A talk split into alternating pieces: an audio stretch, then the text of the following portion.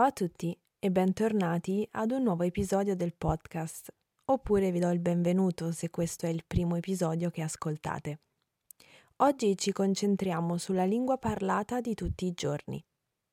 Quindi, nella lezione di oggi, vorrei prendere in esame insieme a voi degli estratti di scene di film o scene di serie tv in cui vengono usate delle espressioni tipiche del parlato, tipiche della lingua più informale, della lingua quotidiana, che secondo me dovreste abituarvi a sentire e poi magari più avanti iniziare ad usare. Vorrei che voi imparaste queste espressioni perché sono proprio il cuore della lingua parlata di tutti i giorni, della conversazione informale.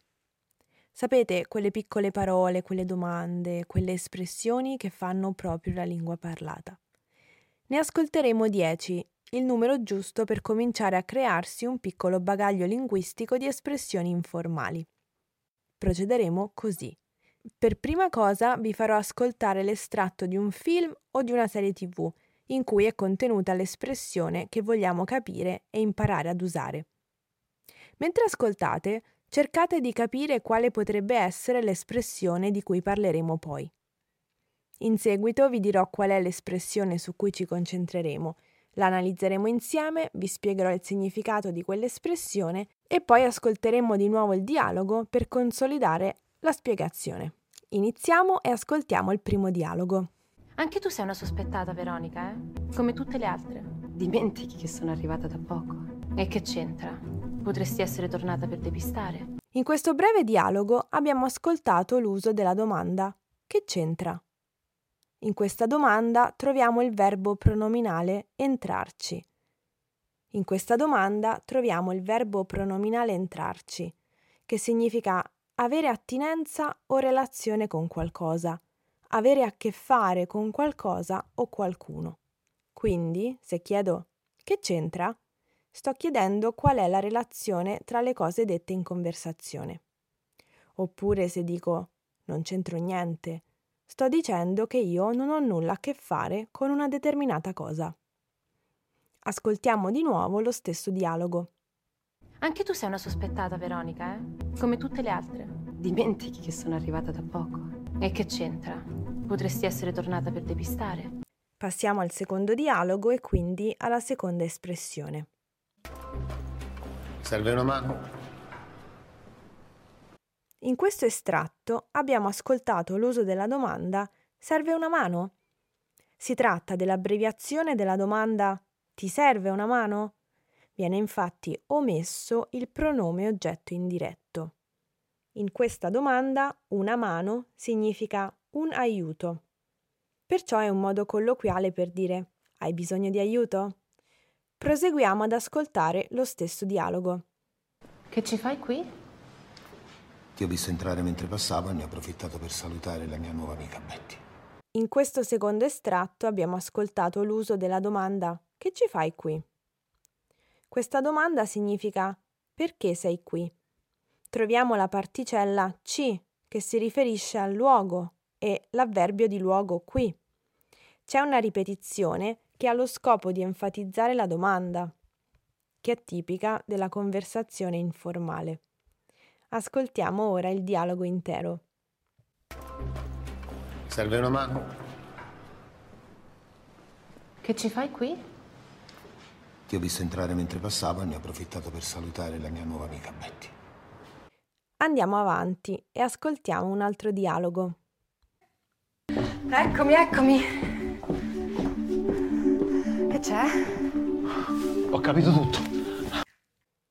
Questo estratto ci sono due espressioni che analizziamo. Eccomi e che c'è? Eccomi è un'espressione che nel contesto di questo video significa sto arrivando. In altri contesti può significare anche sono arrivato, sono arrivata, sono qui, sono a disposizione, ad esempio quando si parla al telefono. La domanda che c'è si fa quando una persona viene chiamata, oppure quando si vuole chiedere a qualcuno di esplicitare ciò che sta pensando oppure ciò che sta succedendo. Nel contesto del video la donna viene chiamata dall'uomo e quindi chiedendo che c'è, sottintende dire Perché mi hai chiamato? Che cosa hai da dirmi? Ascoltiamo di nuovo. Eccomi, eccomi. Che c'è? Ho capito tutto. Proseguiamo nella nostra analisi e ascoltiamo un nuovo dialogo. I telefoni li mettete tutti qui Oh, dentro. dai papà, non esagerare. Anzi, da- dai l'esempio tu, comincia, forza. Forza, telefonini qui. Dai. Andiamo, forza. Per incitare o invitare qualcuno a fare qualcosa, siamo abituati all'espressione dai. In italiano c'è però un'altra parola che si usa con la stessa intenzione comunicativa, ed è la parola forza, che significa dai. Serve ad incitare, a motivare o a spronare qualcuno a fare qualcosa. Nel video il Signore sprona i ragazzi a mettere i cellulari nello zaino. Ascoltiamo di nuovo. I telefoni li mettete tutti qui Oh, dentro. dai papà, non esagerare. Anzi, da- dai l'esempio tu, comincia, forza. Forza, telefonini qui. Dai. Andiamo, forza. Passiamo al dialogo successivo. Senti, ti aiuto a sparecchiare. Lascia stare, ci penso io. Vai. Sicura? Sì. Nel dialogo che abbiamo appena ascoltato troviamo due espressioni interessanti. Lascia stare e ci penso io. L'espressione lascia stare significa non ti preoccupare. Si usa per esortare qualcuno a non fare qualcosa, perché spesso non ce n'è bisogno. Oppure perché non si vuole che quella persona faccia quella determinata cosa. L'espressione ci penso io è una frase che si dice quando qualcuno vuole prendersi la responsabilità di qualcosa. Anche per le situazioni più semplici, come sparecchiare la tavola, che è il contesto del video che abbiamo visto, oppure ad esempio pagare un caffè. Queste due frasi vengono spesso dette insieme. Riascoltiamo. Senti, ti aiuto a sparecchiare. Lascia stare, ci penso io. Vai. Sicura? Sì. Il penultimo estratto che ascoltiamo insieme oggi è il seguente. Il fatto è che io ho una faccia molto comune. Sì, eh? Sì, sì, dicono che somiglia a un sacco di gente. Tipo? Tipo, che ne so, dicono che somiglio tanto a un cantante famosissimo, però non mi ricordo il nome adesso. Quando si vuole chiedere all'interlocutore, cioè la persona con cui stiamo parlando, di fornire degli esempi di quanto ha appena detto, possiamo chiedere ad esempio o per esempio. Se però vogliamo essere più colloquiali, possiamo usare la parola tipo. E quindi posso chiedere tipo? Che significa ad esempio, per esempio? È una domanda tipica del parlato informale. Riascoltiamo.